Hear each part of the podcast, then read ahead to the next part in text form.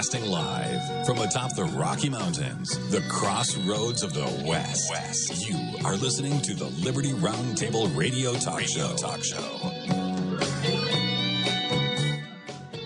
All right. Happy to have you along, my fellow Americans. Sam Bushman live on your radio. Hard hitting news the networks refuse to use, no doubt, starts now. This is the broadcast for March 13th in the year of our Lord 2021. This is our one of two, and our goal always to protect life, liberty, and property, and to promote God, family, and country on your radio in the traditions of our founding fathers. Yes, indeed, ladies and gentlemen. We use the blueprint for liberty, the supreme law of the land, the Constitution of the United States of America as our guide. And absolutely, we're convinced that checks and balances, brilliantly put in place by the founding fathers, one of the great peaceful restorative solutions we have at our fingertips. We are live six days a week, two hours a day, hard hitting news the networks refuse to use. Available live and on demand via libertyroundtable.com, lovingliberty.net. On the Sabbath, we rest. Welcome to the broadcast. Hope you're all doing absolutely fantastic. A quick recap of the freedom loving, faith filled, fantastic Friday broadcast. We had our guest on, Mr. Lowell Nelson, campaign for liberty.org, Ron Paul Institute.org first. And we talked about, quote, gunning for you. It starts, Democrats begin campaign against your Second Amendment, your God given unalienable rights to self defense. In a flurry of hostile attacks against your right to self defense, the U.S. House passed two bills this week. Devastating. devastating. The first one is H.R. 8. Uh, they call it the Bipartisan Background Checks Act of 2021. Also, H.R. 1436, the Enhanced Background Checks Act of 2021. It'll extend the review period on background checks for gun sales from three days to 10 days. It is disaster, folks, big time. And uh, the next uh, article we talked about in relation to this, Brandon Smith wrote an incredible article saying this how the fight over American freedom will probably escalate. Look, when they come for the guns, folks, no sane society allows that to occur. Because once they take the guns, the gloves are off when it comes to out of control government seeking power and control of every aspect of our lives. And when it comes to the people, they become more vulnerable because they have no way to keep government in check. We also talked about with Lowell Nelson the wrap on the 2021 Utah legislative session. The good, the bad, the ugly. Lowell says overall, I don't think we lost too much liberty this session.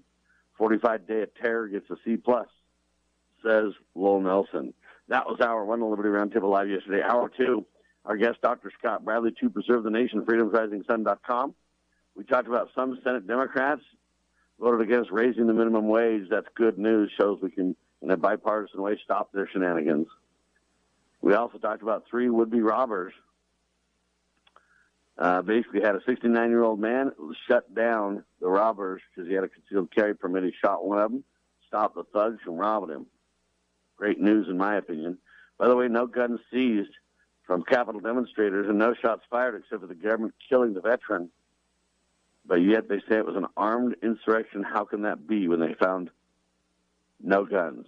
FBI Director Wray, he says this without evidence, by the way, that sovereign citizens and militias are responsible for the BLM riots. He's off his rocker. Vote Democrat. By the way, it's easier than working. We'll talk about that with our guest coming up as the broadcast unfolds. But first, I want to talk about elections. Yeah, elections. Jessica Anderson. Um, she's with. She's the executive director of Heritage Action for America. And she basically went on Fox and Friends, and they are doing something about election fraud, more something than I've heard from anybody else. Let's play a clip, then introduce our guest. The clip starts now. Okay, as President Joe Biden pushes the Senate to pass a sweeping voting rights bill, one nonprofit group is looking to tighten up election security. Heritage Action for America is investing $10 million to protect voting in swing states. The group's executive director, Jessica Anderson, joins us now. Jessica, thank you so much for being with us uh, this morning. $10 million that you are putting towards this. Uh, let's have a look at how you're planning on spending it. Uh, first up, support stricter rules on voter ID, support citizenship verification, ballot harvesting, easier for states to clean voter rolls, and to facilitate the job of election observers. There is clearly and has been some criticism and a lack of trust uh, in the electoral process recently. How are you hoping to change that? Thanks for having me this morning. The ability to have faith in our electoral system is really key to our American Republic. And so we want to work at the state level to enact these reforms to make it possible for governors and state legislators to put these best practices in place. And these are common sense reforms that over 80% of Americans support. So when we look at the changes that are needed at the state level, we know that they are doable and that they're well wanted by the American people. And we think if this can be done, it can help help restore some of that faith faith in our electoral system before the next election. Let's take a look at the states that this effort will target. That includes Arizona, Florida, Georgia, Iowa, Michigan, Nevada, Texas, and Wisconsin. Two part question. First of all, why these states? Second of all, how will you go about this? Is this kind of a boots on the ground type effort? Will this be targeted ads? What do you plan to do? So each of these states was determined because of the political makeup on the ground, but also Heritage Action has an incredible grassroots footprint across the country. We have over 2 million activists. These activists are ready in these states. They're ready to engage with their state legislators, with their governors. So we'll be acting, activating them, driving calls to action. We'll also be running digital and television ads all with the message that common sense reforms like voter ID, like prohibiting private funding into our election, like ending uh, all of the uh, uh, attributes that are around same day registration are possible, and they're possible at the state level. This is the role of the states to safeguard our election and put these reforms in place, get the federal government out of here, block H.R. 1, and allow the state reforms to take place at a state by state basis. Yeah, Jessica, you mentioned H.R. 1 there. Well, let's just pull up what exactly the Democrats are trying to push through now. Uh, it will bar states from restricting the ability to vote by mail, establish an automatic voter registration system, and it guarantees same day voter registration. What do you make of that? And is it likely to pass? Well, H.R. 1 is Nancy Pelosi's hallmark or trademark bill. It's the first bill, it's her first priority. It passed this last week in the House, but it was uh, opposed by a bipartisan uh, group of members of Congress. And so there was one Democrat that opposed it. It's worth noting it wasn't just Republicans that opposed it because most Americans support common sense reforms around our election. They don't want this federal power grab that's in place with H.R. 1. It will move now to the Senate, where it will likely be reintroduced sometime in March. Whether or not it's able to pass and make its way to Biden's desk, we sure hope not, and we're working hard to ensure it doesn't. But in the meantime, we can these state reforms and ensure that they're in place at the state government level. Okay. Jessica Anderson, keep us updated. Thank you for joining us. Thank you. Thanks for having me. There you have it, ladies and gentlemen. The bottom line is the Democrats are going for broke. They have learned over time, the Democrats and the Republicans in the swamp, they can commit vote fraud and absolutely, unequivocally get away with it.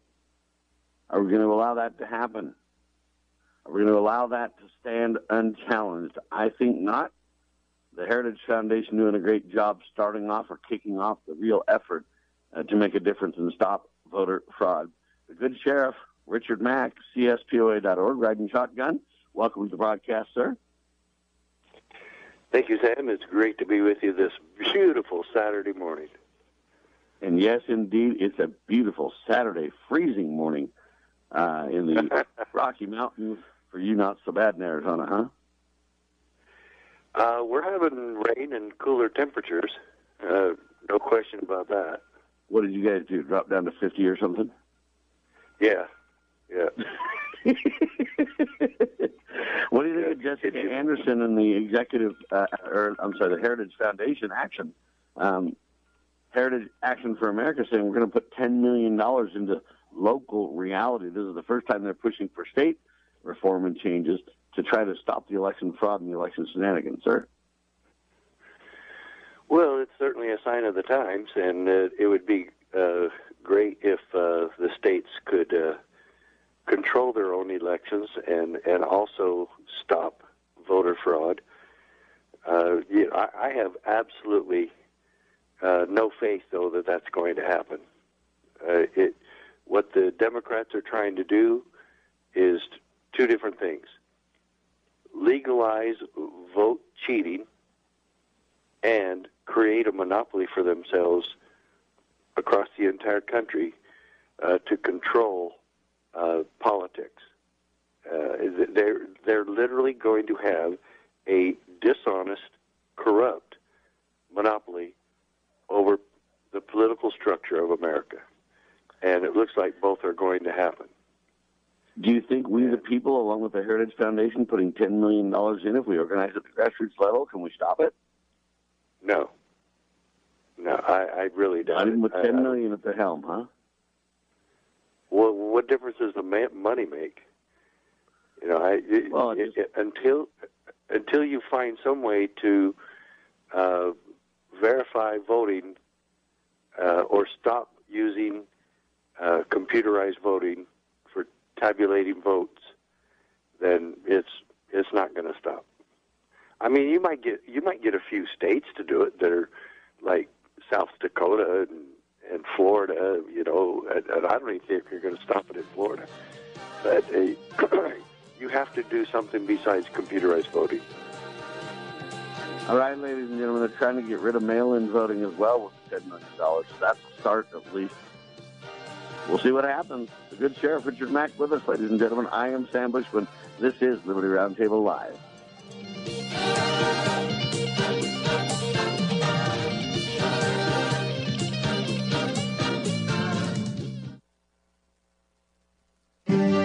As a parent, is receiving a faith based, character focused education for your children difficult to find? Do you believe that godly principles should be a central component in your child's education? Imagine a school where faith and integrity are at its center, where heritage and responsibility instill character. For over 40 years, American Heritage School has been educating both hearts and minds, bringing out academic excellence. This is the school where character and embracing the providence of a living God are fundamental, where students' national test scores average near the 90th percentile. With American Heritage School's advanced distance education program, distance is no longer an issue. With an accredited LDS oriented curriculum from kindergarten through 12th grade, your children can attend from anywhere in the world. American Heritage School will prepare your child for more than a job, it will prepare them for life. To learn more, visit American Heritage.org. That's American Heritage.org. Scott Bradley here. Most Americans are painfully aware that the nation is on the wrong track and in dire straits. Unfortunately, most political pundits only nibble around the edges when they claim to address the issues. Even worse, many of the so called solutions are simply rewarmed servings of what got us into the mess we currently face. And the politicians think we're so gullible and naive that we'll buy their lies that they have reformed and now understand where they led us astray. Unfortunately, the truth of the matter is that they simply wish to continue to hold power. The solution to America's challenges is found in returning to the timeless principles found in the United States Constitution. My book and lecture series will reawaken in Americans an understanding and love of the principles which made this nation the freest, most prosperous, happiest, and most respected nation on earth. Visit to preservethenation.com and order my book and lectures to begin the restoration of this great nation.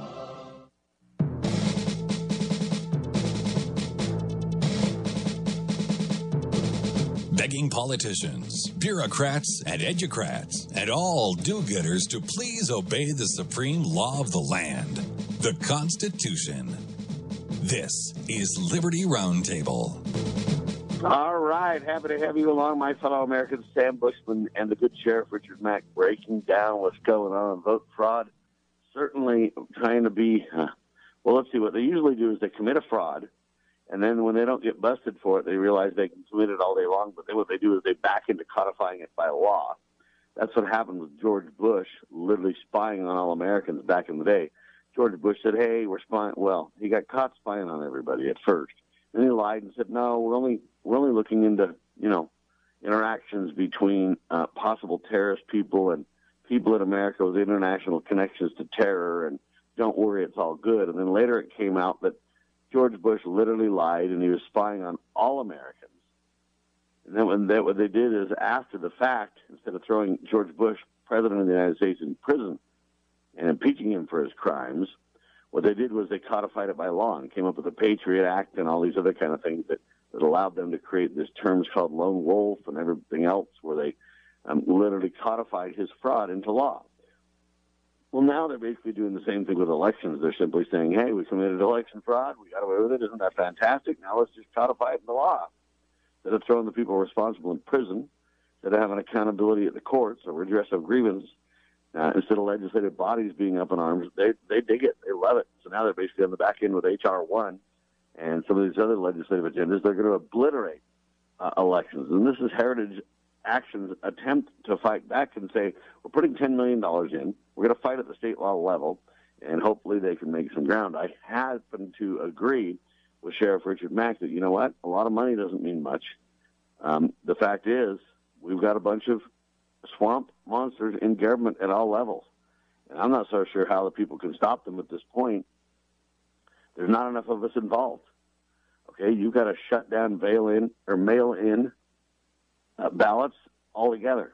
But you've also got to sh- shut down uh, some of the other laws that we pretend protect elections, uh, the motor voter laws, the you know all these shenanigans. You say, wait a minute, Sam, those laws are to protect votes, and no, the only way to protect votes is to truly have uh, vote rosters of those people who can confirm that they live in the county ahead of time, not same day, voting in person, where you can verify the vote and that you can have all kind of vote fraud protections in place at the local level, voting in person. And the only absentee ballots would be those that were requested in advance by people who have a justified reason to do so. And then the elections would be counted at the very local precinct level by hand, paper ballots with provable, traceable, um, auditable uh, logs. That's the only way you're going to solve vote fraud. It's going to be done on a local level, and it's going to be done with paper ballot transparency. Um, other than that, it's going to be subject to manipulation. Any final note on that, Sheriff? No, not really. Um, I think that covered it, and I, I, I think I th- it's such a lamentable and horrible situation that we're facing, and uh, you know, you you can again point your finger uh, uh at all of this at both parties, more Democrats than Republicans. But the only time the Republicans really stand and do anything is when the Democrats are in control. Otherwise, they're doing the same damn thing. And I'm so fed up with both parties. Well, then you might want to follow the advice of our good buddies over at Freedom Watch. You know Larry Klayman, right? Yes. He's got an interesting statement for you, and I want to analyze this a little bit here. Ready? Vote Democrat. It's easier than working. Yeah, there, there's a lot of truth to that. I mean, he basically literally doubles down and says, you know, they voted this $1.9 trillion everybody gets a handout plan into place. It's socialism on steroids. It is psychotic, to say the least. It will, you know, over time, if they continue this kind of stuff, bankrupt the nation. On one hand, we act like it's for the children and, and for the next generations and everything else. But the truth is, it Yeah, robs right. the next generation of wealth and everything else. Anyway, so it, the idea is if they're going to vote for that much socialism, you don't need to work. All you got to do is vote Democrat. It's easier than working. Yeah. Well, like I said, that's the only time the Republicans really stand for anything is when Democrats are in charge. Otherwise, they do the same thing. Now, the other choice, the other solution would be for a lot of us to go run as Democrats and try to upset or infiltrate the Democratic Party. Might do better I with that, that kind too. of an idea than even running and voting Republican, right? Yep. Yep. It, I think the only way that you can get somewhere uh, a lot of times is if you literally run as a Democrat and then try to convince the Democrats that uh, of of at least a few things that have gone awry within their own party and see if you can make some headway that way. Because uh, the Republicans certainly will not support a constitutionalist running for office. They never, they never have. The only one that I've ever remembered that happening uh, to that was a constitutionalist was Ron Paul. A little bit Ted Cruz, but he's fallen away too a lot of times. But um, a true constitutionalist actually getting elected to anything in this country is extremely rare. Yes, it is. The swamp is against us, ladies and gentlemen. And it's against the Republican us primarily. Party is against it. Yes, for sure. And Okay. the swamp, the Republican Party, the Democratic Party, the whole cabal seems to be against us. But I figured out why finally, Sheriff. Why? Um, you are a racist. We know that, right? Who is? You. Oh yeah, yeah, uh, of course. You're a racist. I'm a racist. Wouldn't you like to be a racist too? Kind of goes the headline.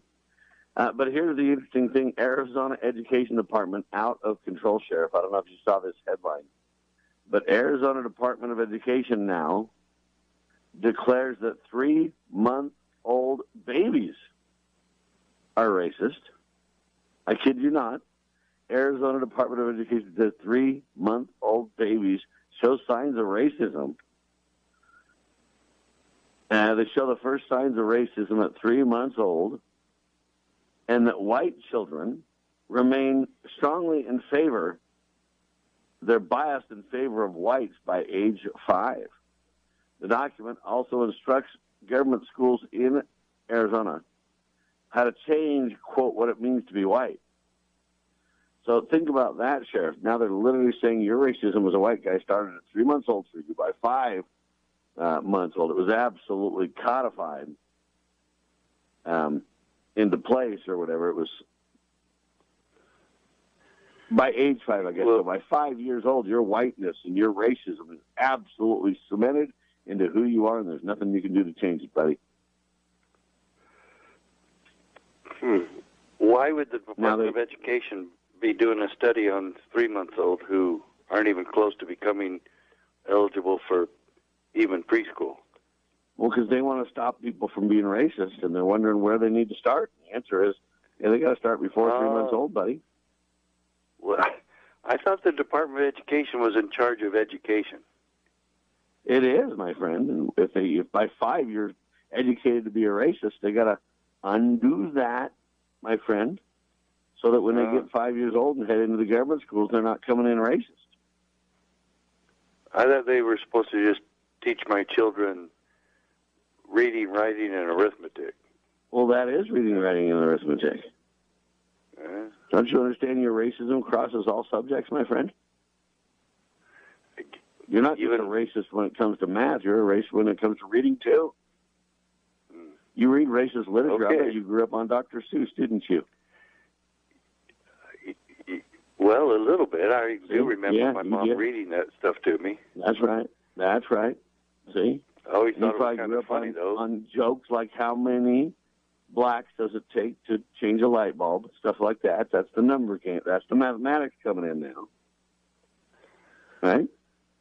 I also remember, uh, what was it, Sambo? Yeah, Sambo. Uh, See, now you're eating, you're going to the pancake house, buddy, and promoting your racism. You're probably eating Aunt Jemima syrup, ain't you? I have before, but I, I don't you- now. You I probably promise. have. I won't. You probably have I won't use that anymore. Black. History Month. Do you have watermelon on Black History Month? That's what you do, don't you? And See, you well, maybe you can't help it.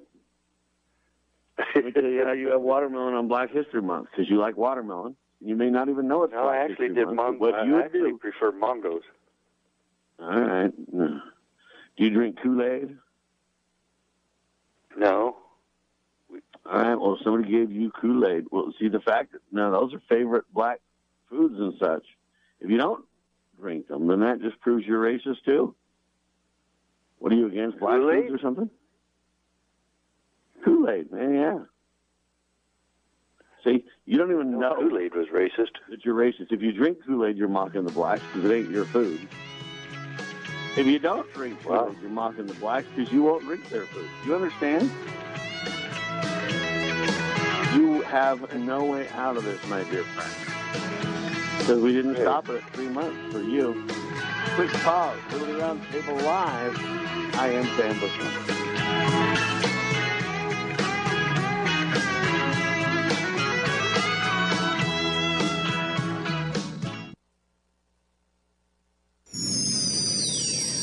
Protecting your liberties.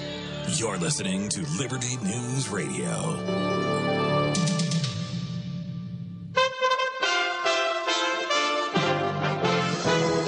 USA Radio News. New York's governor continues to ignore calls to resign. The state's Democratic senators Chuck Schumer and Kirsten Gillibrand Friday calling on Governor Andrew Cuomo to step down. In a joint statement, they say due to the multiple credible sexual harassment and misconduct allegations, it's clear Cuomo has lost the confidence of the people. Cuomo issuing a response. I did not do what has been alleged. Period. Cuomo now facing sexual harassment allegations from seven women. Jessica Bakeman, the latest to come forward. She tells New York Magazine yesterday Cuomo repeatedly touched her seven years ago while she was a State House reporter in her mid 20s. Minneapolis agrees to settle a lawsuit over George Floyd's death. The city council Friday voting to pay $27 million to close the wrongful death suit filed in July. Lawyer Benjamin Crump represents the Floyd family, and he says the settlement sends a powerful message that black lives do matter and police brutality against people of color must end. This is USA Radio News. Maybe you've heard about Medi-Share and you know what it is. It's the affordable alternative to health insurance, but you've wondered, can I really save a significant amount of money on my monthly health care bills? And the answer is an emphatic yes, you can. You can save a lot of money, whether it's just for you or for an entire family. Medi-Share has an option for you. In fact, the typical family saves $500 a month switching to Medi-Share. And it really is the gold standard when it comes to healthcare sharing. You get free telehealth services. You get a huge network of doctors. You get great customer support. And you get the sense of security that comes from being a part of 400,000 people who share not just each other's medical bills, but purpose too. Medi-Share is a community of Christians who pull together and pray for each other, which is very refreshing right now. If you want more info, it's so simple. You can get a price within two minutes. Call 833-34-BIBLE. That's 833-34-BIBLE. 833-34-BIBLE. A somber anniversary in Louisville, Kentucky. Today marks one year since Breonna Taylor was shot to death by city police. The death of the 26-year-old EMT in a botched police raid leading to police reforms, the firing of three officers, and a $12 million settlement with the city and Taylor's family. By the end of the weekend, you could have another $1,400 in your bank account. The Treasury Department and IRS already processing stimulus checks from the COVID relief bill signed into law Thursday. President Biden saying Friday we can emerge from the pandemic a better nation. It's, it's how we do have it within ourselves to come out of this moment, which we've been saying, a lot of us have been saying for a long time, more prosperous, more united, and stronger than we went in. That's where we have a chance to be. You can start tracking your check Monday at irs.gov using the Get My Payment tool. Meanwhile, the New York Times reports the rate of vaccinations is up 40% in the last month. Over 2 million people a day now getting vaccinated. Los Angeles County can continue getting back to normal. Indoor restaurants and fitness centers among those that can reopen next week. And schools will welcome back more students. This is USA Radio News.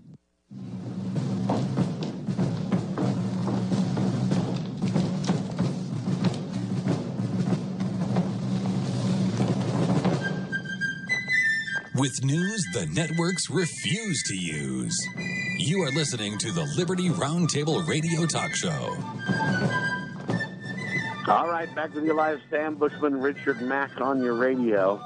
So, Richard, it's a trap, in my opinion, the Department of Education in Arizona literally declaring that three month old babies are racist. Okay, they show the first signs of racism by the age of three months old, and then white children remain strongly in favor of whiteness by age five. The document also instructs the government schools in Arizona on how to change what it means to be white. In other words, it's a trap, Sheriff. You cannot win as a white person. It happens before you can even remember. It happens before you can cognitively think and make choices. And then every choice you make, they will trap you into a race baiting scenario. Okay, if you didn't eat watermelon during Black History Month, then you're not willing to celebrate their culture. You're a racist. If you did eat watermelon, then you're mocking black people and you shouldn't be able to eat their foods. It's watermelon, it's fried chicken, it's Kool Aid, and there's a list of quote black foods that if you don't eat them and you're white, you're racist. If you do eat them, then you're racist, and you just can't win with their lies, Sheriff. I, I kid you not, that's what's happening. Well, aren't, aren't there some white people on the Board of Education that are actually part of that? Uh, yeah, but they know they're racist. They acknowledge their racism. They're ready to put a collar around their neck and be a slave to try to create appropriate retributions for their abuses and their white privilege. Yeah, the, you, who could take this seriously? I mean, really seriously, who could take and this the seriously? answer and the answer to your question is people like me at first see these headlines and laugh. Okay? Except for they're codifying it into law.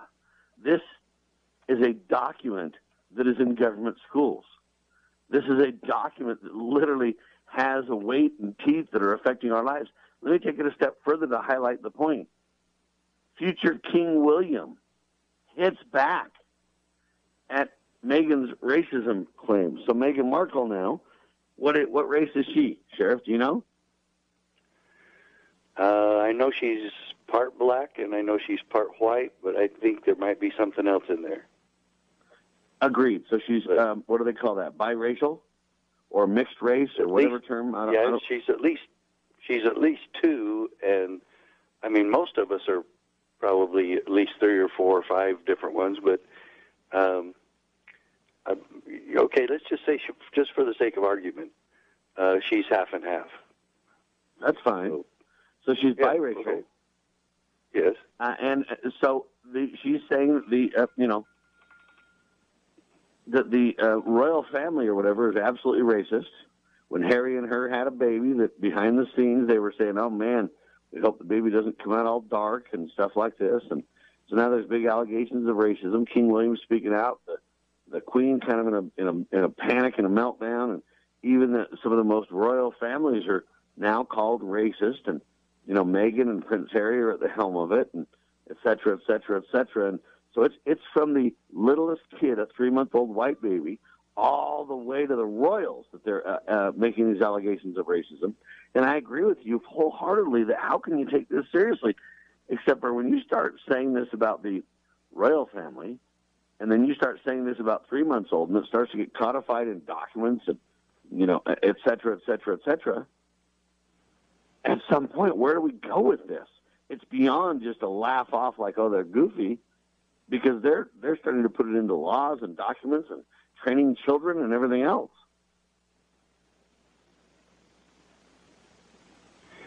Well, it, it's. Uh, I mean, seri- I mean, I can't. I can't even fathom that they would expect to be taken seriously, or that this is. I mean, that is so. Why would they be so ridiculous, and, and knowing that they would be with considering this with a three-year-old? Uh, No, no, no. Three months old is when it starts. I mean, I'm sorry, three-month-old. I mean, three-year-old. You don't even get It would be the same first, thing. my friend. Yeah, I know. yeah, I know. Oh my But God. This is what I mean by how insane, and your point's well taken. That it is off the rails. I don't even see how we're having this conversation with a straight face, right? Except here's the problem: they're taking people off of Facebook and off of Twitter. They're taking people off of YouTube. Uh, they're literally uh, starting to codify, you know, racist and white supremacists are the ones that uh, literally caused the insurrection at the Capitol.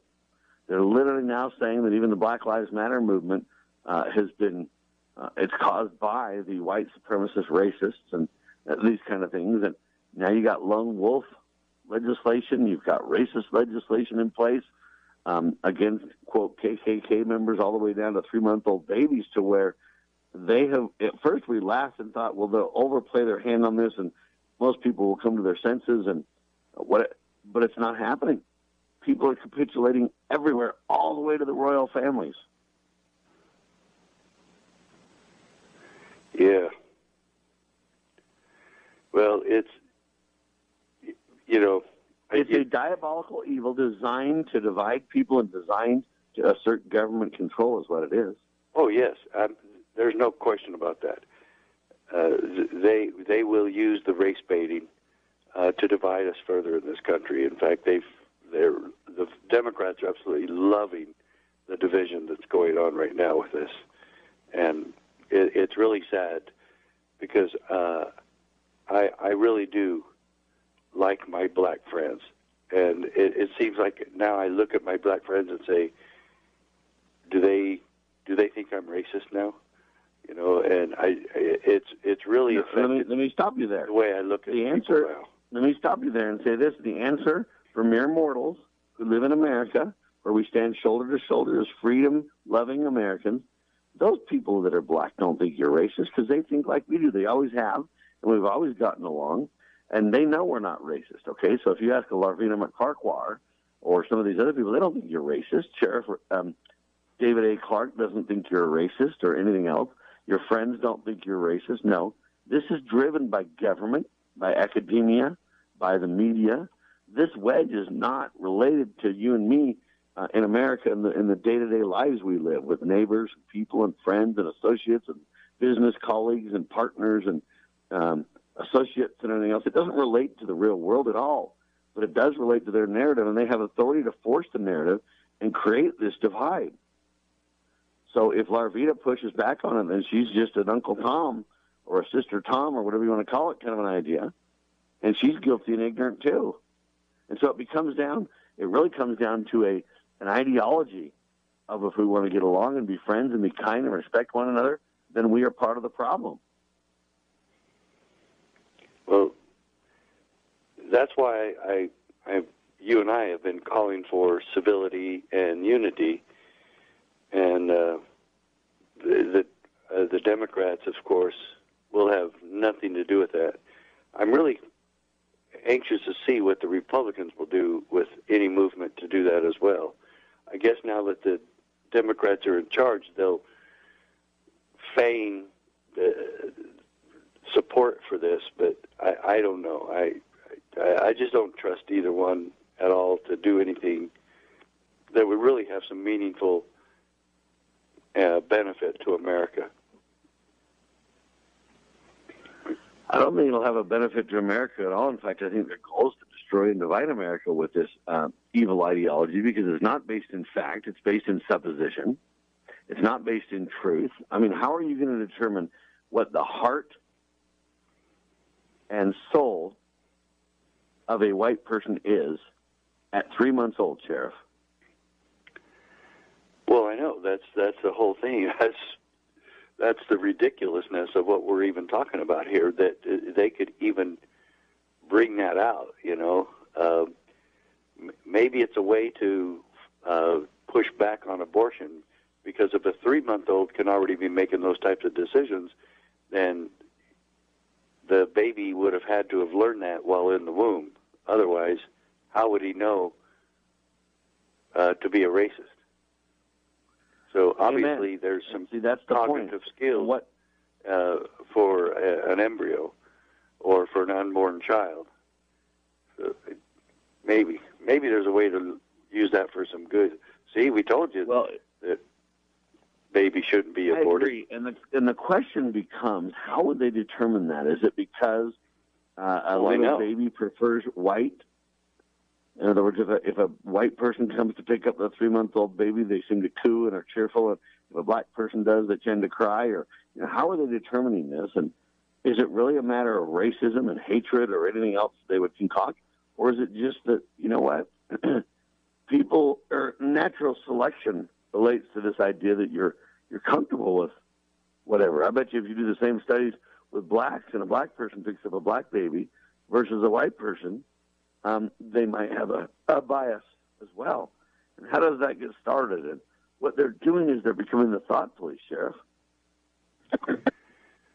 Well, it, it's my experience with my own five children and my 15 grandchildren that uh, at three months they don't care who who they go to. They they don't care at that point. Yeah. So well, then that would show that they're not racist. Yeah. Now. Well, now, when they start getting to be close to 10 months and a year old, then they care. They start caring who they go to. Yeah, but they don't Three want months, to go to other white people either. They want their mama. Preferential treatment. All right, quick pause. Sam and Richard Mack on your radio. Okay, girls, about finished with your lesson on money? Daddy, what is a buy sell spread for gold coins? Well, when you sell a gold coin to a coin shop that's worth, say, $1,200, you don't actually get $1,200. But don't worry, we're members of UPMA now, so we don't have to worry about that. Daddy, what if somebody steals our gold? We don't have any gold at the house. It's stored safely in the UPMA vault, securely and insured. But the S&P 500 outperformed gold. Daddy, gold is a bad investment. Some people do think of it that way, but actually, gold is money. And as members of the United Precious Metals Association, we can use our gold at any store, just like a credit card. Or I can ask them to drop it right into mommy and daddy's bank account, because we're a UPMA member family. Find out more at upma.org. That's upma.org. Why don't we say to the government writ large that they have to spend a little bit less? Anybody ever had less money this year than you had last? Anybody better having a 1% pay cut? You deal with it. That's what government needs, a 1% pay cut. If you take a 1% pay cut across the board, you have more than enough money to actually pay for the disaster relief. But nobody's going to do that because they're fiscally irresponsible. Who are they? Republicans. Who are they? Democrats. Who are they? Virtually the whole body is careless and reckless with your money. So the money will not be offset by cuts anywhere. The money will be added to the debt, and there will be a day of reckoning. What's the day of reckoning? The day of reckoning may well be the collapse of the stock market. The day of reckoning may be the collapse of the dollar. When it comes, I can't tell you exactly, but I can tell you it has happened repeatedly in history when countries ruin their currency.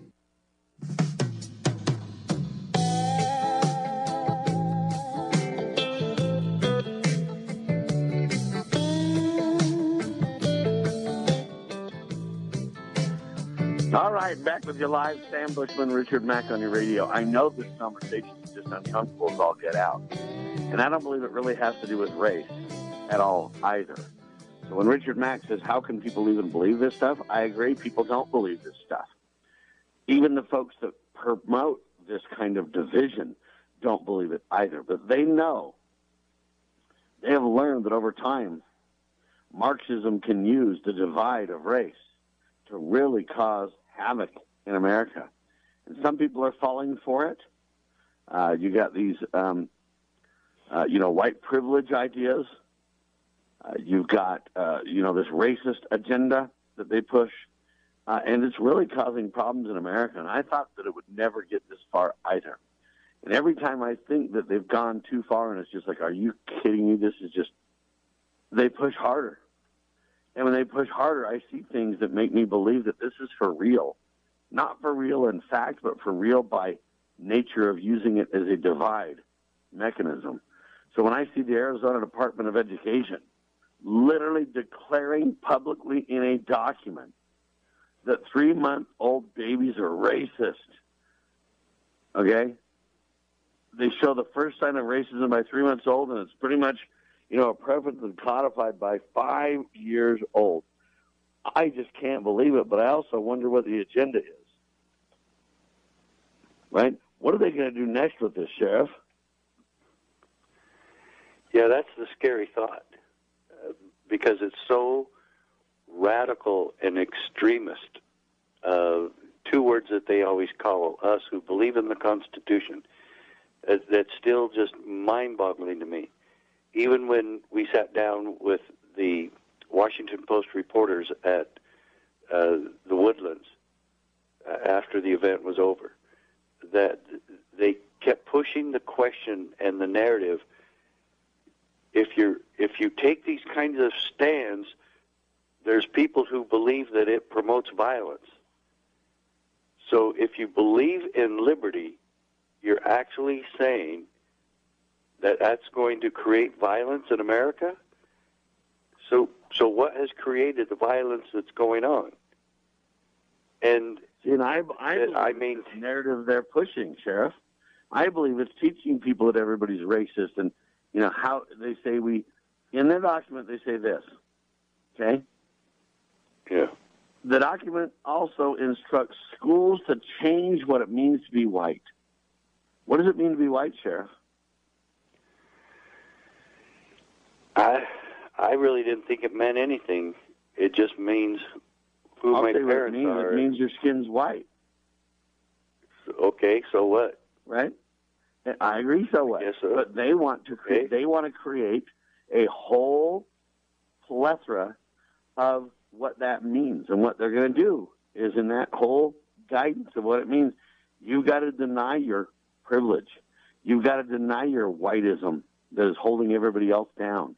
You've got to, and so they're going to extract um, all this narrative that goes with it, and that's where, in my opinion, it becomes diabolical and evil, sir. Now, if they said what it means to be white, it means that hey, we have white skin, and the pigmentation in our skin scientifically is different than somebody else's. Just like eyes are blue and eyes are brown and eyes are green and eyes are whatever. Uh, you know what? Your hair color or your color of your skin is different, and it's diversity in the population. And there's nothing more to that. Celebrate our differences and enjoy one another and realize we're all God's children. That's the narrative that should go forth from this. But it isn't the narrative they're going to paint. They're going to use the government schools to indoctrinate everybody.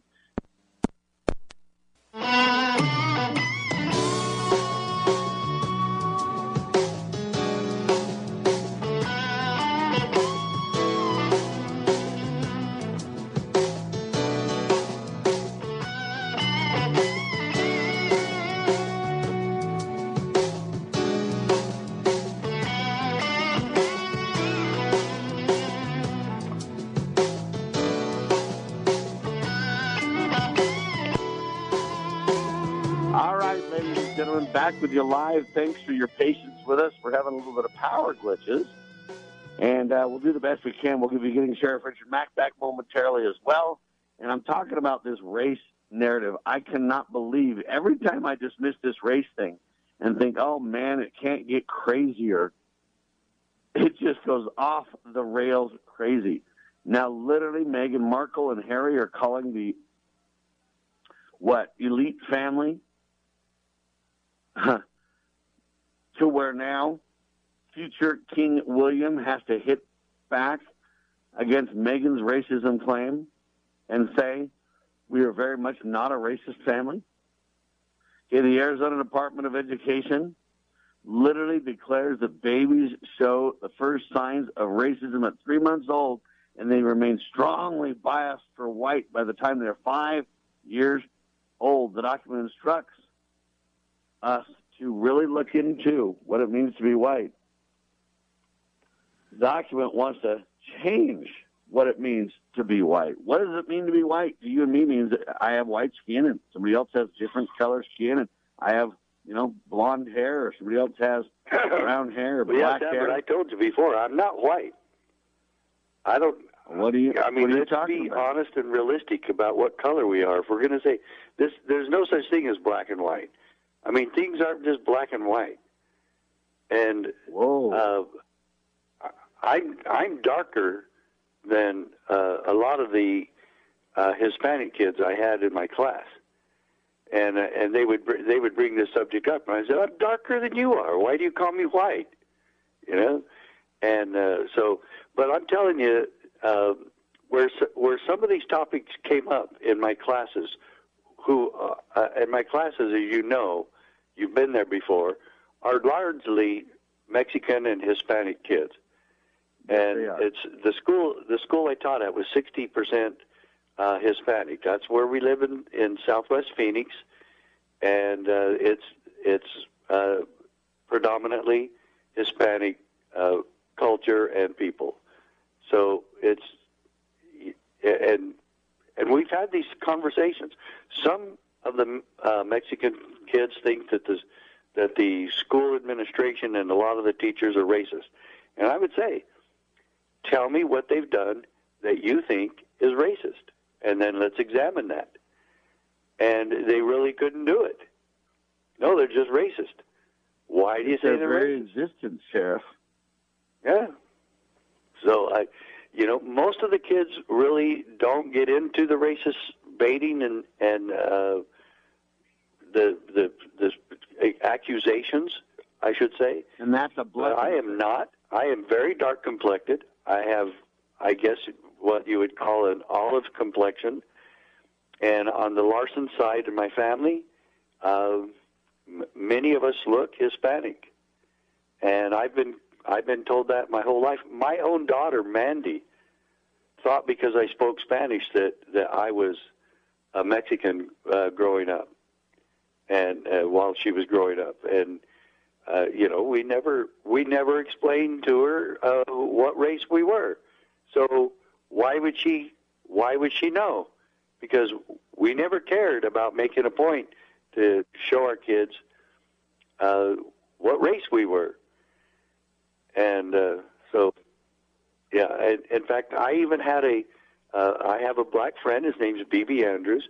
Uh, that I grew up with. He was a little bit older than I. I. I idolized him big time because he was such a great basketball player, and I wanted to be on the varsity basketball team uh, so bad, Sam. I mean, I absolutely.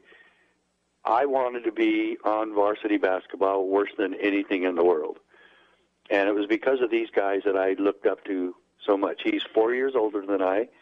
Uh, but we became friends later on in life and uh, played softball together and played a little basketball together and some church basketball together and and um, we're still friends to this day. I could go where he uh, coaches and teaches right now to Safford High School and and we would have the greatest time. Well, I agree with you completely, Sheriff. And when I, you know, say some of the things that I'm saying, as you know, I'm uh, basically playing the devil's advocate a little bit. But but what I'm really doing is highlighting what they're saying and doing. They're literally codifying this divide, and they're educating our youngsters to believe this way. You literally have a government with tax dollars in education departments and through the academic world, literally teaching this stuff and uh, basically driving this wedge that I believe will have generational implications. And I believe it's evil and wrong. I don't believe we're racist at all. Naturally, Sorry, Sam, I got cut off on the in the middle of my spe- uh, my talk, but I wanted to just let you know. Uh, you can hear me, right? Yes, sir. Okay, so when w- my little daughter again, it was Mandy, and we had my campaign manager was Diane Holgate, and I grew up with her, and I used to date her a little bit in high school, uh, and uh, she was Mexican, uh, very beautiful, a very good friend of our family. You know, she was my campaign manager when I ran for sheriff, and she never done campaigns before, but she wanted to do it, and I kind of wanted her to do it, and she was battling a brain tumor during this time, and and we were really helping with her and uh, and whatnot. But she was a really good campaign manager. She was very organized, and uh, one day Mandy called her black. Well, she had black hair, but her skin was light. I mean, and she was, in fact, I was dark. I was darker. I am darker. Well, I was darker complected. She's passed. She's passed away because of her brain tumor uh, since then. But so one day, I literally uh, saw BB Andrews, and I said, "BB, would you come here a minute?" And and so I had a, Mexican friend at the time. It wasn't Diane, but Mandy would would call anybody with black hair and a little bit darker complexion.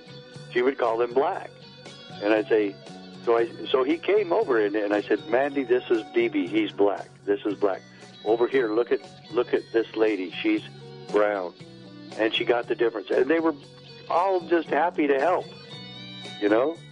But well, that's because in the it truth meant nothing in to America. That's because the truth in America, ladies and gentlemen, is we all understand who we are and we love good people and we want to stay away from bad people and that's how life works. But they want to drive a wedge. Let's be smart enough to never let them do it. God save the Republic.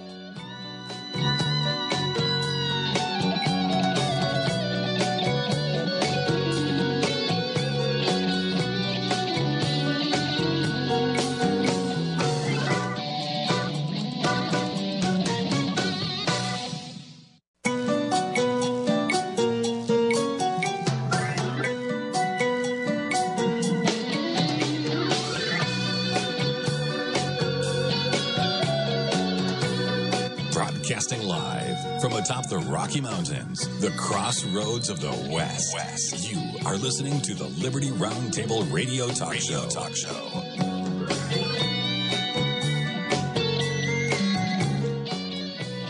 All right, happy to have you along, my fellow Americans. Sam Bushman and Richard Mack on your radio hard hitting news. The network's refuse to use continues. I am live on the road. We've had a couple of power outage glitches.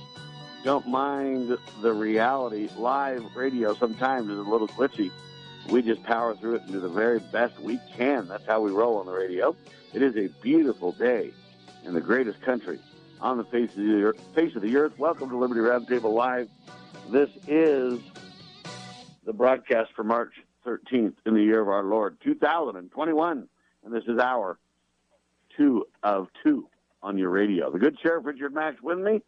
He was with me last hour, too. And last hour, we talked a lot about racism. And, uh, ladies and gentlemen, in America, I don't believe most of us are racist at all. I'm sure there's a few people that are that way, but most of us rub shoulders with one another. And if there's good people around, we love them. If there's bad people around, we try to help them. And if we feel like we can't, we try to stay away from them. And it's that simple of a deal. People want to love and be loved. You know what? People of all cultures want really the same thing. They want to be loved. They want to be respected. They want to contribute to life and to society. And you know what? We're all God's children. We should act like it. But I want to jettison the race card for this hour and the race discussion for this hour. I want to talk about what just happened because a lot of this racism, a lot of this division in America over race, uh, over ideologies is busting into violence. As you've seen all last summer, uh, the Black Lives Matter and the other groups have kind of gone crazy, Antifa, etc. Then they say in January the Trump groups went crazy. They want you to believe that everybody's violent now. So first off, everybody's a racist. Secondly, now everybody's violent. Here's what happened. Portland rioters attacked the federal courthouse. They set fire and bashed Biden. They say, new president, same imperialism. Violence erupted in Portland on Thursday night, so just two days ago, as rioters targeted, smashed windows, destroyed property. They, I guess they uh, targeted the Mark O. Hatfield U.S. Courthouse. Federal officers were dispatched to quell the unrest. I guess that included fires and windows smashed. There have been regular protests and riots in downtown Portland since the May 25th death of George Floyd in Minneapolis, despite frequent uh, efforts to stop the violence. So, Sheriff, what do you say? This is still going on. Most Americans don't even realize it because it's not happening in the neighborhood. But this has been going on for, we're coming up 10 months, almost a year, sir. Well, yeah, no kidding. Yeah, it's uh, and and maybe maybe the conspiracy to plan this has been going on even much longer than a year. But but uh, uh, I must tell you, at the top of the hour, I took another call. That was one of the reasons why I accidentally got cut off from you, is because I was trying to uh, postpone a call I got on my cell phone, and I actually didn't. I hit uh, this phone instead of my cell phone. So anyway, I have too many phones around me, I guess, you know. And so uh, it was Ted Nugent. And uh, so at the top of the hour, I spoke to him, and I told him I was on your show, and he told me to give you his best. Uh, but he was also talking about a black uh, chief of police in Detroit, and uh, his name is James Craig, and uh, chief of police for Detroit, James Craig, uh, is uh, totally on side of uh, the Second Amendment uh, and some other things as well. And uh, he gave some, uh, uh, Chief Craig gave some very strong warnings to Antifa and, and Black Lives Matter uh, to not come to Detroit uh, and, and pull off any of their violent protests, or even he even said that they would take strong action against anybody com- committing the crime of graffiti. And so, if uh, I guess they call that tagging. And he says, anybody in our town uh, trying to tag our walls and, and deface our uh, buildings and, and our city, uh, we will take swift and strict action against you. Uh, and so he uh, he has told his citizens to be armed and to be ready, just like uh, very similar to Sheriff David A. Clarke Jr. from Wisconsin. Uh, we expect to be ready. And now there's calls for uh, Chief Craig to run for governor of Michigan, uh, especially with that crazy lady that's uh, in trouble. is isn't it kind of funny, Sam, how the uh, extremist governors are all in trouble now? Whitmer's in trouble uh, lawfully and criminally. Cuomo's looking at criminal complaints and and uh, calls for his resignation. Newsom is being recalled. That's the only real hope I see out there for a lot of this, Sam. That there is a pushback against this, and uh, so I, I don't think Newsom's going to be uh, successfully recalled, but I sure pray that he is, and uh, maybe maybe there is a way uh, to get around uh, some of this, Sam, and uh, and I'll tell you the scariest thing. Uh, well, you have to list about 50 things were, that are the scariest.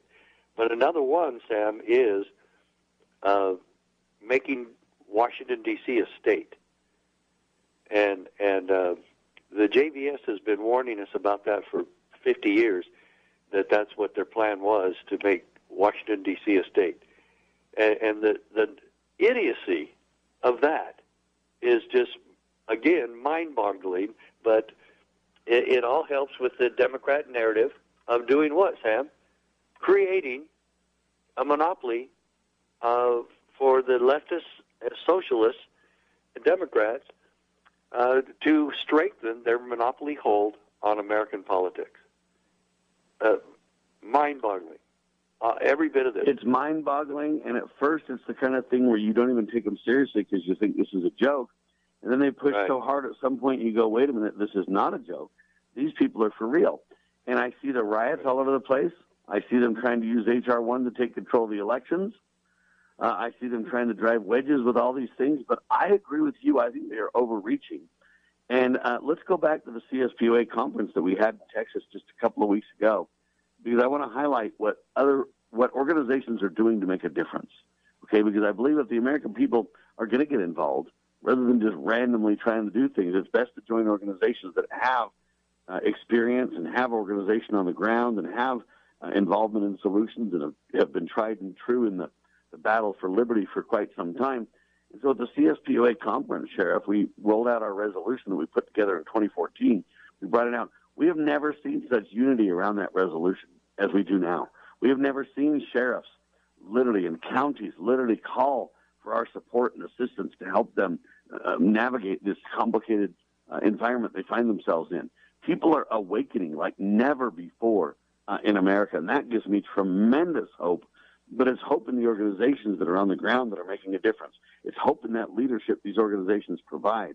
It's hope in the opportunities that people are reaching out for these organizations to support and help. And so I see a lot of, of real problems in America, but I also see a lot of real change in the understanding of people. They're waking up and going, okay, Sam, when you talked about racism before, I thought you were goofy. Now it's something that we really need to let people understand. It's, it's a non reality, but something they are forcing into the narrative. We've got to stop them and take back that narrative. When it comes to police, hey, this idea that the police are all evil and bad, that's a lie. Yeah, there's bad apples. I get it, and they need to be stopped. We need some de escalation training. I get it. But for the most part, the police is good and have held together the fabric of America for generations. And so the cops are now going, wait a minute, I'm not the bad guy here. And they're right for the most part. We need to help them and train them and support them. We need to teach the true narrative about who they are and who we are. And, and we need to create a unity and, and a civility between us and the police in this nation. And, and I've never seen such an awakening as I do now, Sheriff. Yeah, and and maybe that will be the silver silver lining in this is that people will come together uh, and and realize that the destruction of the Constitution is the problem here. And uh, for how many years have I been saying now? America is not in trouble because we follow the Constitution too strictly, and that maybe people will see that the that civility is increased and achieved when we agree that there's a few principles that we should all be uh, together on. Uh, that the agreement between all sides in this country is simply individual liberty. And there cannot be uh, any more of this freedom for me but not for thee. That it's for everyone. And that the ultimate benefit to you and me, Sam, for being on the CSPOA and having that conference two weeks ago, the ultimate benefit for your beautiful daughter who stood up and, and was a sign uh, to everyone why we're meeting in Texas. Um, the, this is this is it. If I create freedom for Larvita McFarquhar in Minnesota, then I'm creating it for my own children and for for my own precious grandchildren. That's the only benefit that you and I receive from any of this. And and God bless us as we go about that because that meeting, that conference portrayed exactly what we're talking about right now. There is hope and it's happening. And it's real. And ladies and gentlemen, we have a whole lot more where that came from. We're going to talk about hope. We're going to talk about solutions. We're going to talk about what we can all do to make a difference.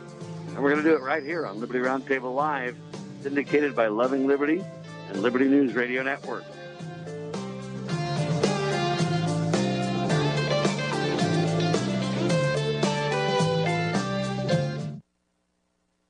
You know where the solution can be found, Mr. President? In churches, in wedding chapels, in maternity wards across the country and around the world. More babies will mean forward looking adults, the sort we need to tackle long term, large scale problems. American babies, in particular, are likely going to be wealthier, better educated, and more conservation minded than children raised in still industrializing countries. As economist Tyler Cowen recently wrote, quote, by having more children, you're making your nation more populous, thus boosting its capacity to solve climate change. The planet does not need for us to think globally and act locally so much as it needs us to think family and act personally. The solution to so many of our problems, at all times and in all places, is to fall in love, get married, and have some kids. Have we realized the assault against our lives, our liberties, our faith? To defeat this assault, Christians and all people of goodwill should have strategies to prevail in our faith and principles, which are simple. No need for a complex formula. One goal, one aim. A strategy like the heroic Christians of the past. We win, they lose. Nothing less. Big Q, Little Q. The calm before the storm by a friend of Medjugorje. The strategy of heaven revealed. Big Q, Little Q. The calm before the storm. Available on Amazon.com or by calling Caritas in the U.S. at 205 672 2000.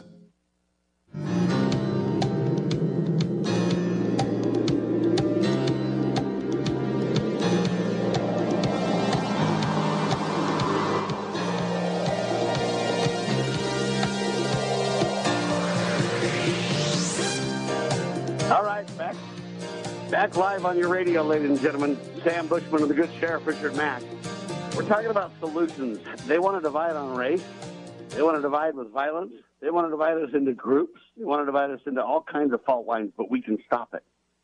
And the way we stop it, ladies and gentlemen, is we work together. And we work together based on principles. Principles that bless all. Let me say that again. All. Let me say that one more time. All of God's children. That's the answer. And even if you listen to our commercials on the break, we win, they lose. We're talking about God versus Satan. Versus immorality. We're talking about hope and faith versus fear and discouragement. Mike Lee, senator from the great state of Utah, with the first commercial saying, hey, You know what? You want to solve the world's problems? We don't need climate change discussions. We don't need anger and hatred, and we don't need to attack one person, I win, you lose scenarios. What we need to do is look at the family. He says the answer is to have some babies, American babies. He didn't say white babies or black babies. He said American babies. Why? Because Americans are leaders because of our societal opportunities. Based on the supreme law of the land, the Constitution, we have the ability to innovate and create the greatest, greatest economic engine the world has ever known. We have the ability to bless our lives and bless the lives of those around us as Americans. But it's not America first at the expense of somebody else. We want to make our greatest export the principles that make America great so that other countries can be great. We want to lead by example and bless others' lives. We've done so. We're some of the most generous people in the entire world. And so Mike Lee says, you know what? The solutions are to get married, babies. In other words, the solutions are in the family. Solutions one another. Sheriff? Uh, yeah, no kidding, Sam. Uh, I, I appreciate. Uh, yeah, uh, you're. Uh, I'm not hearing you very good.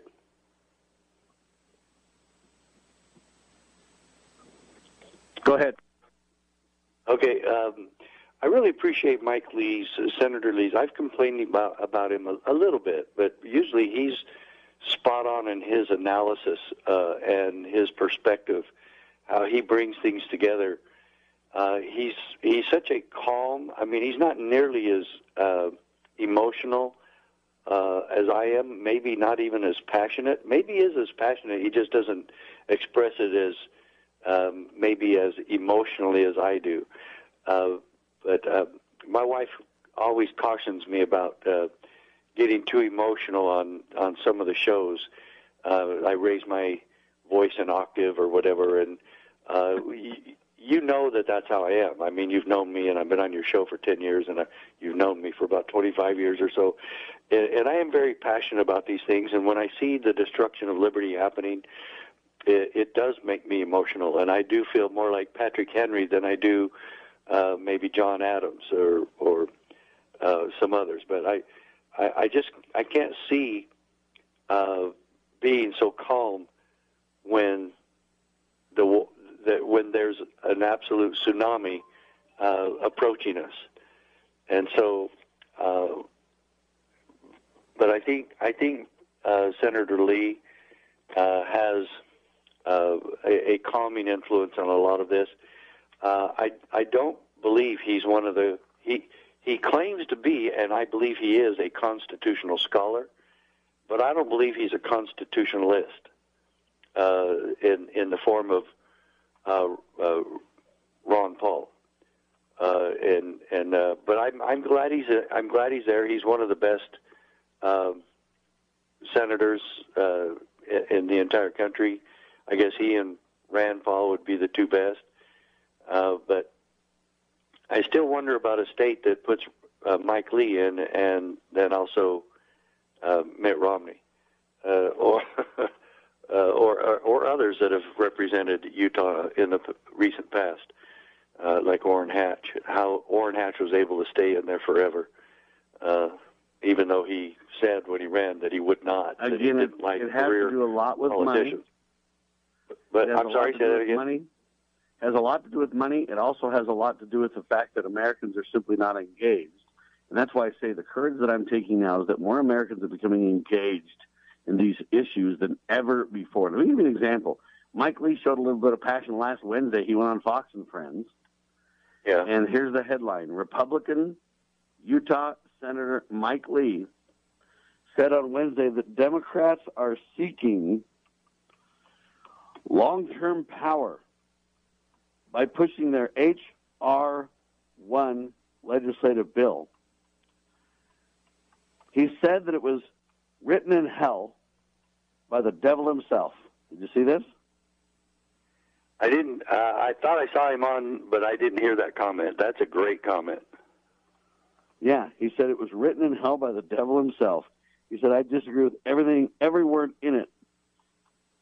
Because even the words and and the have meanings that we never intend. I mean, he literally He says everything about this bill is rotten to the core. Uh, and so, you know, even Mike Lee, who traditionally, you're right, has been pretty. Oh, what do you say? Yeah, mellow. Even him now is going.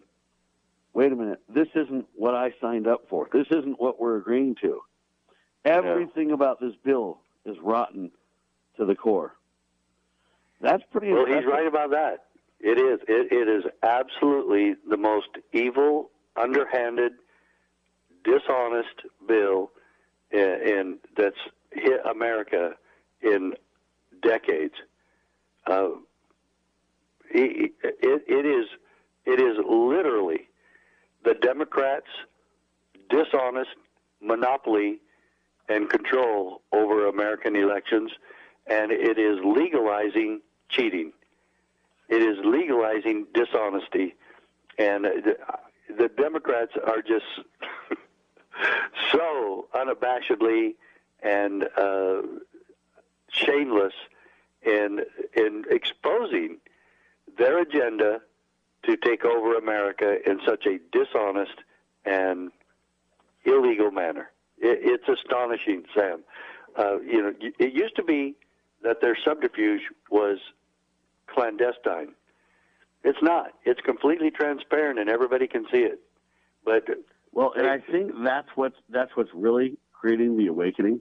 When Americans, uh, you know, they might have been willing to lock down at first because of the coronavirus because they didn't have knowledge. They were like, Right. "Hey, everybody should sit down for a week or two, let this thing cool off." But when a week or two or a ten day lockdown promise turned into literally a year, and when you really saw people uh, at the top who said, "You gotta stay home, you can't go to restaurants, you can't travel, you can't go on vacation," and then we saw these leaders literally go on vacation while they told us we couldn't, literally eating at restaurants, and you get photos of it where they told the rest of us we couldn't go, et cetera, et cetera, et cetera. Americans are waking up at, at incredibly astonishing rates going, wait a minute, hold on a minute now.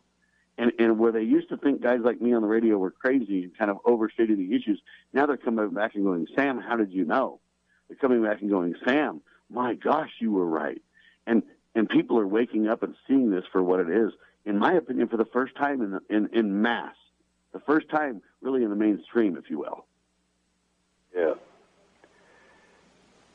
Well, uh, I really hope that the subterfuge and the dishonesty and the corruption uh, do wake people up more.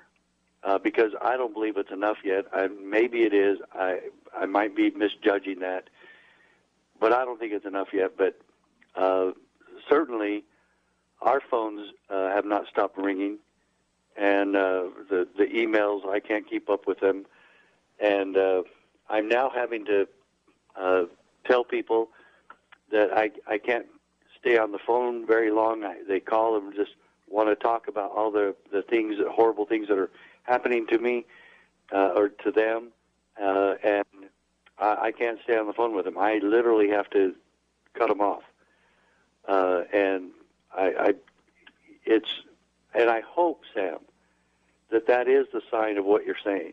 That people are are waking up, but my my feeling that it's just the same old people that have been involved in this freedom movement for a long time. I don't think we're getting any new people waking up. I really don't. what we're doing is we're seeing a lot more activity from the people who have already been awakened and already involved in this movement.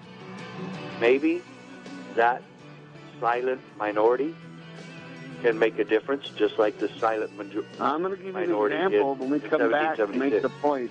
Quick pause, Sheriff. I'll make the point in a second. You guys know who Milo Yiannopoulos is? I'll tell you about him in seconds on your radio.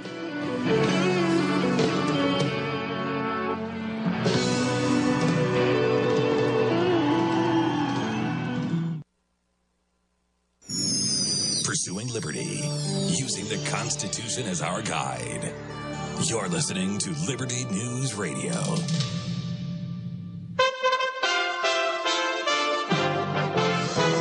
USA Radio News. By the end of the weekend, you could have another $1,400 in your bank account. The Treasury Department and IRS already processing stimulus checks from the COVID relief bill signed into law Thursday. President Biden remarking yesterday in the bill's significance. For the first time in a long time, this bill puts working people in this nation first. It's not hyperbole, it's a fact. You can start tracking your check Monday at irs.gov using the Get My Payment tool. Meanwhile, the New York Times reports the rate of vaccinations is up 40% in the last month. Over 2 million people a day now getting vaccinated. Los Angeles County can continue getting back to normal. Indoor restaurants and fitness centers among those that can reopen next week, and schools will welcome back more students. Some European countries, though, dealing with a third wave of the coronavirus. Italy to impose more restrictions on Monday and a national lockdown in the works for Easter weekend. Germany reporting a sudden spike in cases among children. Poland reporting 19,000 more cases Friday, its highest daily total in four months. This is USA Radio News. Awesome and amazing day, friends. Hey, we are headed towards St. Patrick's Day, Luck of the Irish. And I want to give a great shout out to one of the greatest coaches of all time, Lou Holtz, who gave me his permission to use his name and his likeness when I used to be in the banking world. But you don't need luck this year to get healthy. You don't need luck to lose your fat. You don't need luck to get off all those medications. No, all you need is to use those hands and log on to energizehealth.com or call us at 888-444-8895. Friends, you've heard Wayne talk about his amazing transformation, and you know Wayne is a crusader of truth and only speaks the truth. He would not be endorsing this protocol if it hadn't changed his life. You need to log on just to see that. So log on today to energizehealth.com or call us at 888-444-8895. New York's governor continues to feel the heat from his own party. The state's Democratic senators Chuck Schumer and Kirsten Gillibrand Friday calling on Governor Andrew Cuomo to resign. In a joint statement, they say due to the multiple credible sexual harassment and misconduct allegations, it's clear Cuomo has lost the confidence of the people. Cuomo, though, insists these allegations won't run him out of office. People know the difference between playing politics, bowing to cancel culture, and the truth. Cuomo now facing sexual harassment allegations from seven women. Jessica Bakeman, the latest to come forward in New York Magazine on Friday. She claims Cuomo repeatedly touched her while she was a State House reporter in her mid 20s seven years ago. Minneapolis agrees to settle a lawsuit over George Floyd's death. The city council Friday voting to pay $27 million to close the wrongful death suit filed in July. Lawyer Benjamin Crump represents the Floyd family, and he says the settlement sends a powerful message that black lives do matter and police brutality against people of color must end. This is USA Radio News.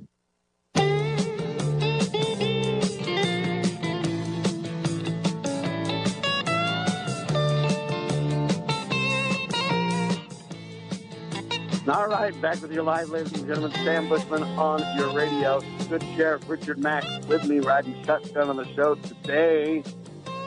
All right, we're talking about Mike Lee's comments about the H.R. 1 bill that passed the House and rots, hopefully, in the Senate.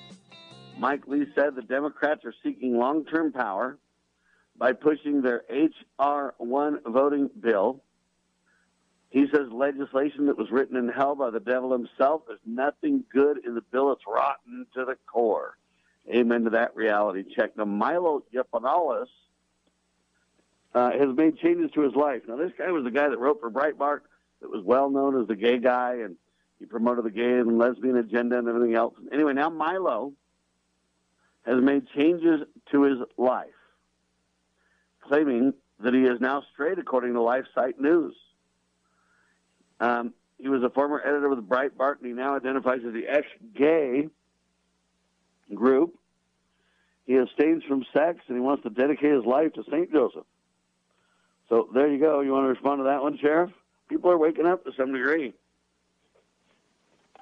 Well, yeah, that's. Uh, I guess there is a little bit pushback, you know, on some of these crazy things, and uh, uh, you know, I really admire Mike Lee for coming out strong as he did because that is exactly what this is. But does it? Does all of this go back, Sam, to what I said earlier? That the Republicans are very strong when the Democrats are in charge, and I'm thinking yes, it does.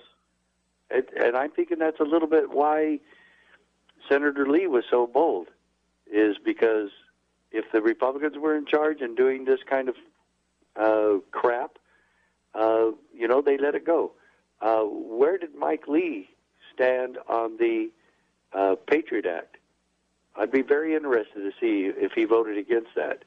I, I my impression is that, that he did, but obviously, uh, two or three votes against the Patriot Act here and there, and the Democrats were complaining about the Republicans then, Sam, that they were voting for a horrible law. Democrats have loved that bill ever since then, and and uh, the the uh, NDAA and, and and many others, and so that's why we come back to the final conclusion on all of that. The Democrats and Republicans play all-star wrestling. They pretend to be so hurt when the other one uh, does something, and and I'm not saying that Senator Lee was pretending, but uh, because obviously everybody should be incensed by this horrible bill. Uh, but all of this falls into to line, Sam. The the race baiting, uh, and the open borders, and uh, the uh, monopoly that is being created by the Democrats.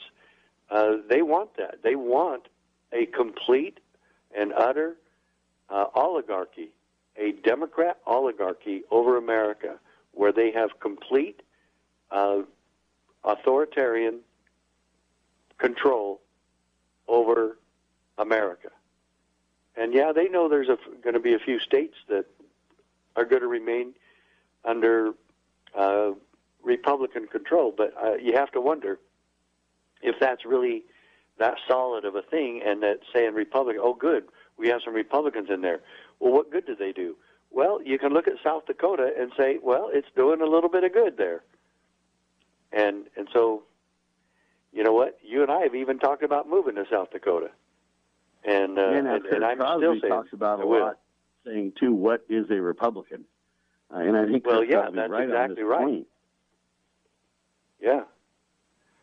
So You know, what is a you Republican? know- you know, is it is it a Ron Paul? Is it a Rand Paul? Is it a Mike Lee? Uh, Mike's far from perfect. I agree with that, but is it one of those guys, or is it, you know, the Republicans like an Orrin Hatch or a Mitt Romney or a, you know, there's a there's a really a battle for the heart and soul of the Republican Party. Uh, there's a battle Right. for the heart and soul of the Democratic Party as well. I mean, the old Democrats of yesteryear, I would agree with more than the Republican Party today by a long shot, Sheriff. don't you just long for the days of John F. Kennedy? I mean, John F. Kennedy, John F. Kennedy, if he were if he were placed from the time he was president, take the John F. Kennedy of 1962 and put him in Washington D.C. right now, he'd be run out of town on a rail because he was far too conservative, uh, far too constitutional, far too uh, uh, complaining and standing, I shouldn't say complaining, far too strong in his stance against corruption in government. And uh, what he did uh, in exposing uh, a lot of the subterfuge and corruption is exactly why a lot of people believe he was assassinated. And it, it might very well be so. I don't know that for a fact, but it certainly has more than just coincidental backing and proof. It, it's more than coincidental. And so, uh, like they say, nothing is coincidental in Washington, D.C. You know, where we go from here is hard to say, but I'll tell you what I know. I know that groups are making a difference, and this is kind of what I want to really kind of round out the discussion on. You look at the John Birch Society that has been around literally for 50 years or more. Yeah. And you look at that group, and I should say 60 years or more. And they took a beating in the 60s because they warned against communism, and then everybody kind of went, communism, oh, that's boogeyman. It's not really real, and John Birch Society is just a bunch of, of kind of hypo crazy or hyper crazy people that believe in conspiracies or believe in this and that. And they really did a takedown of the John Birch Society in the 60s. Uh, But the John Birch Society has stood strong and has been a credible voice for liberty for quite some time, Sheriff, and has really stood up um, strong really making a difference. Again, the John Birch Society's made a difference. Uh, the Eagle Forum with Phyllis Schlafly has made a tremendous difference. The CSPOA, the Constitutional Sheriffs and Peace Officers Association, has made a tremendous difference. Gun Owners of America has made a tremendous difference. The American Family Association, Liberty Counsel, many of these groups have really done, the Homeschool Legal Defense Association, many of these groups have really done a stellar job. And I think if we can really rally the people around these groups who have provided tremendous leadership, the American, uh, the Heritage Foundation that we talked about last hour a little bit. You know, these people have been in the trenches for liberty for quite some time now. It's hard for them to get enough support. But this really could, these are the ways that Americans get involved and plug in. The National Taxpayers Union, NTU.org has made a tremendous difference for a long time. Trying to create accountability with regards to taxes. Uh, the Gun Owners of America has done a tremendous job for a long time.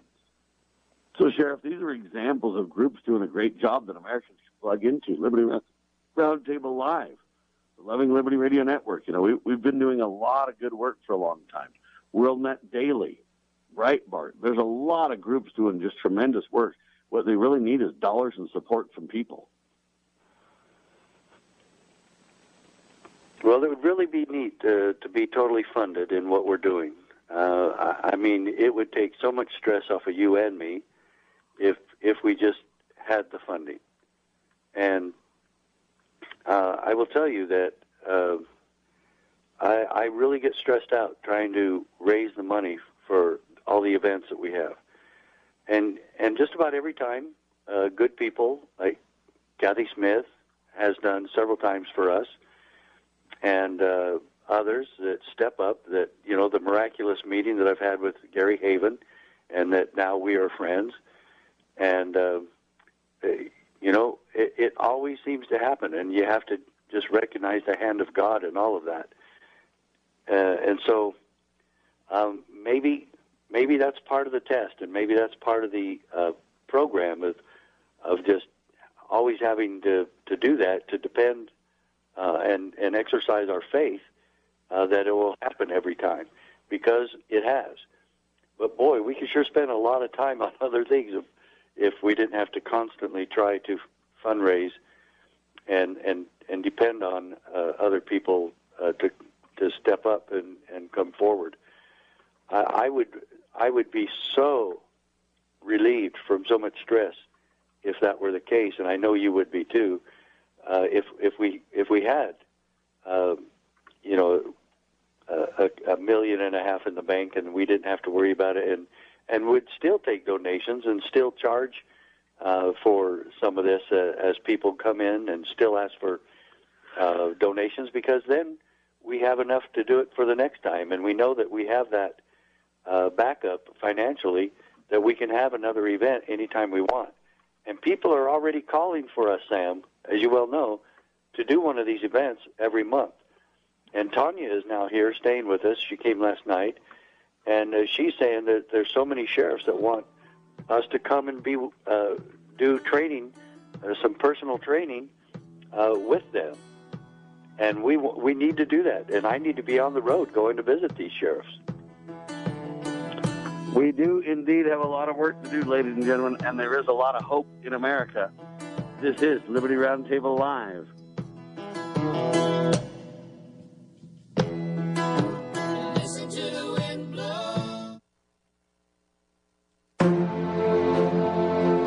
Foundation for Moral Law is a nonprofit legal foundation committed to protecting our unalienable right to publicly acknowledge God. The Foundation for Moral Law exists to restore the knowledge of God in law and government and to acknowledge and defend the truth that man is endowed with rights not by our fellow man, but by God. The Foundation maintains a twofold focus. First, litigation within state and federal courts. Second, education conducting seminars to teach the necessity and importance of acknowledging God in law and government. How can you help? Please make a tax deductible contribution, allowing foundation attorneys to continue the fight. You may also purchase various foundation products as well at morallaw.org. Located in Montgomery, Alabama, the Foundation for Moral Law is a nonprofit, tax exempt 501c3 founded by Judge Roy Moore. Please partner with us to achieve this important mission. morallaw.org. The spirit of the American West is live and well in Range Magazine, the award winning quarterly devoted to the issues affecting the American West.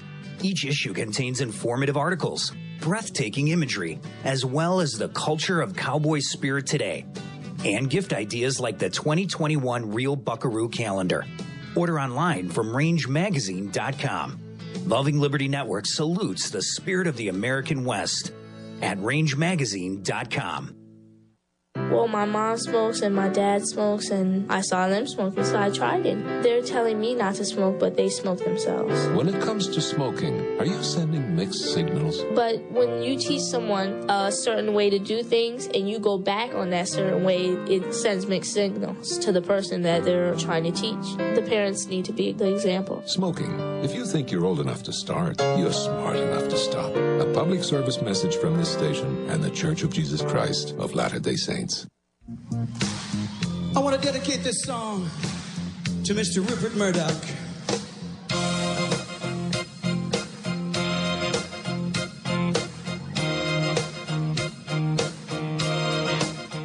All right, ladies and gentlemen, somebody, some people are starting to ask with how dismal it feels. They're starting to ask, listen up, should we just raise the white flag and surrender? And the answer in my response to that simple question is never. All right, that's my response to that question. Never. We never will raise the white flag in surrender, ladies and gentlemen. Do you want to respond to that simple question, Sheriff, as well? Yeah, I do. It reminds me of Winston Churchill. And uh, many people during World War II were telling him to do the same thing for Hitler. And and then he asked some of his staff that said that they better they better make a deal with Hitler while they still can. And he says, "What does that look like? That we make a deal with Hitler?" And they they started to actually say that. He said, "Would that mean a Nazi flag flying over Buckingham Palace, sir?" And they could not answer. They could not say no. And obviously, the answer was, "Yeah, it probably would, but we would be alive, and we would still have our country." And so, so Winston Churchill took a ride on a subway in London and literally had to ask some people how to do it who were standing next to him. And people were amazed because he was such a celebrity and uh, an honored public figure that he was by himself trying to ride a subway. And he got on the subway and he asked the people on the subway what their names were. And they had a little meeting.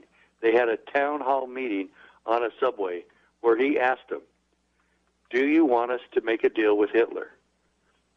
And even the little children, uh, a child about the age of your little Annie, and uh, other people, blacks, whites, people from all walks of life, he asked them what their jobs were, what they did, and, and, and who they were. And they all unanimously told him, never, never, never. So from right there, with this tremendous uh, support of the people, he walked right in uh, to the parliament and asked them the same thing. I just talked to a bunch of people.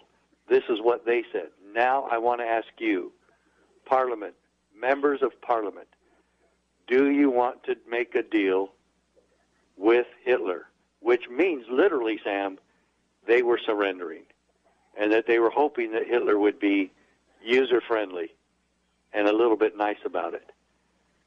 And and then that's when he was able to shoot down people on his cabinet saying that they should do this. And there were several who wanted to make a deal because they wanted to stay alive and and keep the peace with with Germany. And I will say the same thing, Sam. I'm willing to sit down and talk with them. I'm willing to reach out to them. I'm willing to be civil with them. I'm hoping and praying for unity and civility. But I will ne- I will not surrender. there has to be something where we draw the line, as we said at our conference, Sam.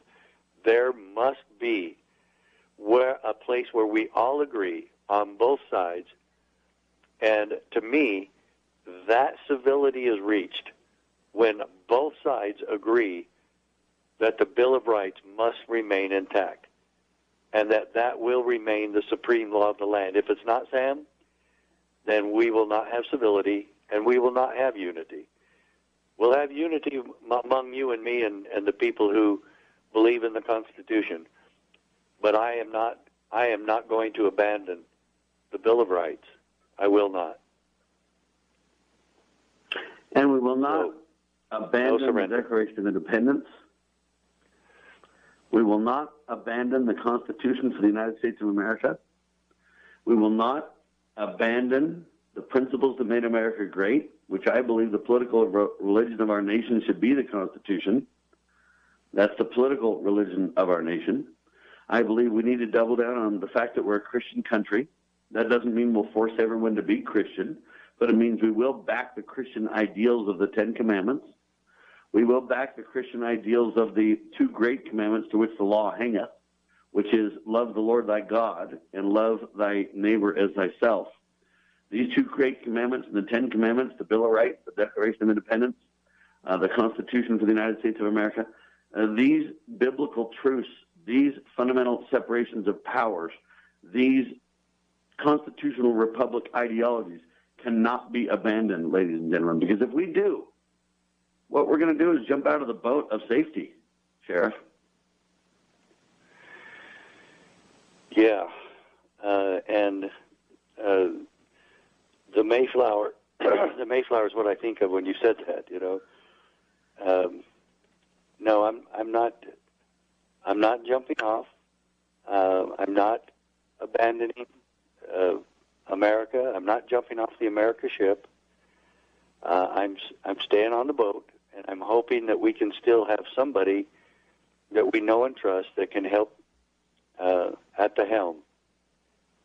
Uh, because we've we have uh, the American people we have fallen asleep. We've trusted government, and we were never supposed to do that. And uh, Amen to that reality. Now, Sheriff Marjorie Taylor Greene, she's the new congresswoman that's getting attacked relentlessly. Oh, yeah. She blatantly came out with a statement that I find really compelling. She says they are underestimating conservatives. They are underestimating we, the people, and it's now time to stand up and show them who we really are and what we really stand for. And I couldn't agree more. Yeah, I I uh, I wondered about some of the things she said in the past, and uh, I, that made me wonder how she ever got elected. Uh, but uh, I don't wonder about some of the principles that she's been standing for uh, while they've been attacking her, and what Congress did, the Democrats, uh, because they're again they have this monopoly, they were able to kick her off of committees, which they had no authority to do. Uh, they won't even kick Swalwell off of, of a committee uh, and he's he's on the uh, foreign affairs and intel committees, and yet And by the way, he is on the foreign affairs affairs with spies. yeah. Literally, ladies and gentlemen. literally, yeah, and and he's and in fact, people have said that he's had a, a very intimate uh, sexual uh, relationship with a uh, Chinese operative, a spy for the Chinese government, and and he he he has admitted to all of that. Basically, he's never said no, no, we no, we were just friends. No, we we didn't have no, we weren't. She's not my girlfriend. No, and nothing's compromised. And uh, he he's never even pushed back on any of that. None of it. And everybody knows. All the Democrats know. And see uh, here again, the evil hypocrisy of the left raises its obvious, transparent head, uh, and they don't care. They're not going to go back. They're not going to shoot back at any uh, Democrat doing the same things that they have attacked Republicans for, and that's the problem. It, it uh, and, and Thomas Paine said it. Why we pardon in one case and pers- prosecute on the other, and and so it's just such hypocrisy that, uh, and it's so apparent now that uh, I, I guess that's the overall backdrop of what we're talking about now, uh, of how bad it's gotten that it's going to get a lot of pushback, and you can bring that up with Cuomo, because now finally the Democrats are pushing back. But I almost agree with Cuomo on part of that. Say, how do you know that any of this is true? That you want me to resign, and what has been the investigation? Show me, show me the investigation. And I have to agree with him on that. Why don't you conduct an investigation and then tell him that he should resign? And I know some of the the accusers have been interviewed, but uh, okay, that's a, a little bit of a start. But let's conduct a thorough and fair investigation. He's innocent. And let's be fair to Cuomo. This this is where people say we play games with politics and partisan politics. That's not true. I submit to you that Cuomo is innocent until proven guilty, sir. Yeah, he is. He absolutely is. Now, don't get And- me wrong. I'm not on his side I'm defending him against these women. I'm not. I'm just telling you that we have to have the same no. standards across the board. No, I'm not either. And, and and but he still deserves due process and his day in court. And and I don't think he'll let it go to a day in court. I don't think he wants that. But what he has said so far about let's let's examine the facts and and uh, then let's make up our mind. You know, I totally agree with him. So, yeah, let's let's see. I think I think there's enough. Ju- they don't even need to worry about any of the sexual allegations, sexual misconduct allegations. They just need to go after him for one thing and one thing only that I think will bring his demise and criminal charges. And that's what he did with the COVID 19 things uh, uh, for the elderly, to the elderly, not for them, to the elderly, and uh, in nursing homes. I believe that that will expose him as an absolute criminal. But he deserves his day in court. He's innocent until proven guilty, and he deserves his day in court just like everybody else. And this trying people in the media is part of the problem. So, uh, you know, if that's if that's what he wants done, then by all means do it. But I think he's crazy for not resigning and and getting out when the getting's good. But uh, that's what I would tell him uh, if I if I were his consultant and advisor. But uh, because the evidence uh, is certainly mounting against him, but again, he deserves his day in court, and and he, uh, I'm totally on his side on that. If he if he hired me to be his consultant right now, I would take the job. I would I would love to be a part of of helping him uh, in in in anybody in their court case and having his day in court. I would be totally with that. And ladies and gentlemen, the reason why is, and somebody would say, well, is that the conservative thing to do? It may not be the partisan thing to do, ladies and gentlemen, but it is the constitutional thing to do for us to have Yes. the same standards across the board, right? Yeah, totally. And that's, I think, the difference. We need to be constitutionalists, not necessarily conservatives. We need to be constitutionalists. process is for everybody, and and you know, yeah, uh, you know darn well that's how I feel, and that's what I want, and I want it for Democrats. I want it for any. I want it for the guilty as well as the innocent, because if you don't apply apply it to the guilty, the next person that will be victim of that is the innocent, and so uh, a court of law is where we determine the guilt and innocence, and not the news media. And I totally agree with him. The people elected him, not a bunch of politicians. I like Amen to that reality check. And on that note, ladies and gentlemen, we believe that organizations like the CSPOA, that's the Constitutional Sheriffs and Peace Officers Association, become a member today. I'm a lifetime member and recommend you become one as well. CSPOA.org. Spread the word. LibertyRoundtable.com, LovingLiberty.net, live and on demand radio at your fingertips. For Sam and the Good Sheriff, we declare this nation shall endure. God save the Republic of the United States of America.